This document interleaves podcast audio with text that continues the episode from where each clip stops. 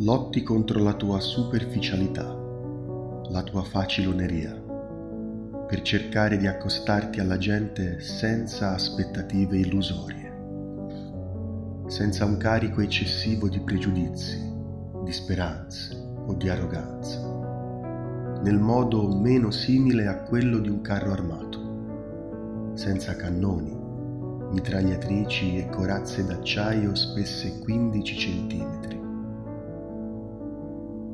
offri alla gente il tuo volto più bonario, camminando in punta di piedi invece di sconvolgere il terreno con i cingoli, e l'affronti con larghezza di vedute, da pari a pari, da uomo a uomo, come si diceva una volta. E tuttavia non manchi mai di capirla male. Tanto varrebbe avere il cervello di un carro armato. La capisci male prima di incontrarla, mentre pregusti il momento in cui la incontrerai.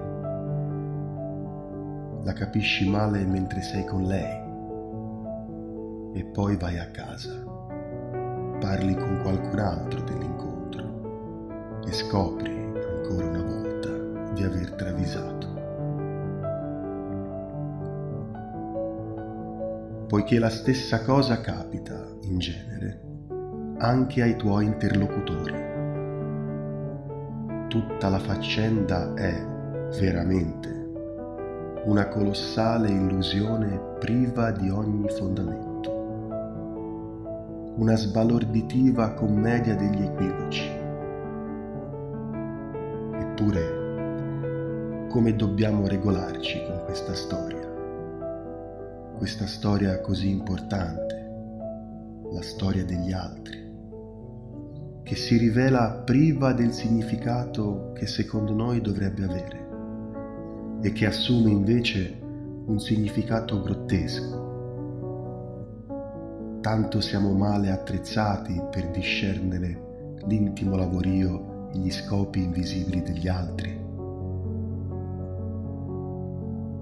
devono forse tutti andarsene e chiudere la porta e vivere isolati come fanno gli scrittori solitari, in una cella insonorizzata, creando i loro personaggi con le parole e poi suggerendo che questi personaggi di parole siano più vicini alla realtà delle persone vere che ogni giorno noi mutiliamo con la nostra ignoranza.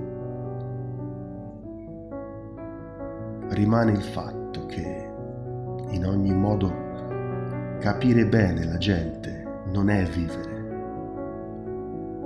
Vivere è capirla male. Capirla male e male e male e poi male. E dopo un attento riesame, ancora male. Ecco come sappiamo di essere vivi sbagliando.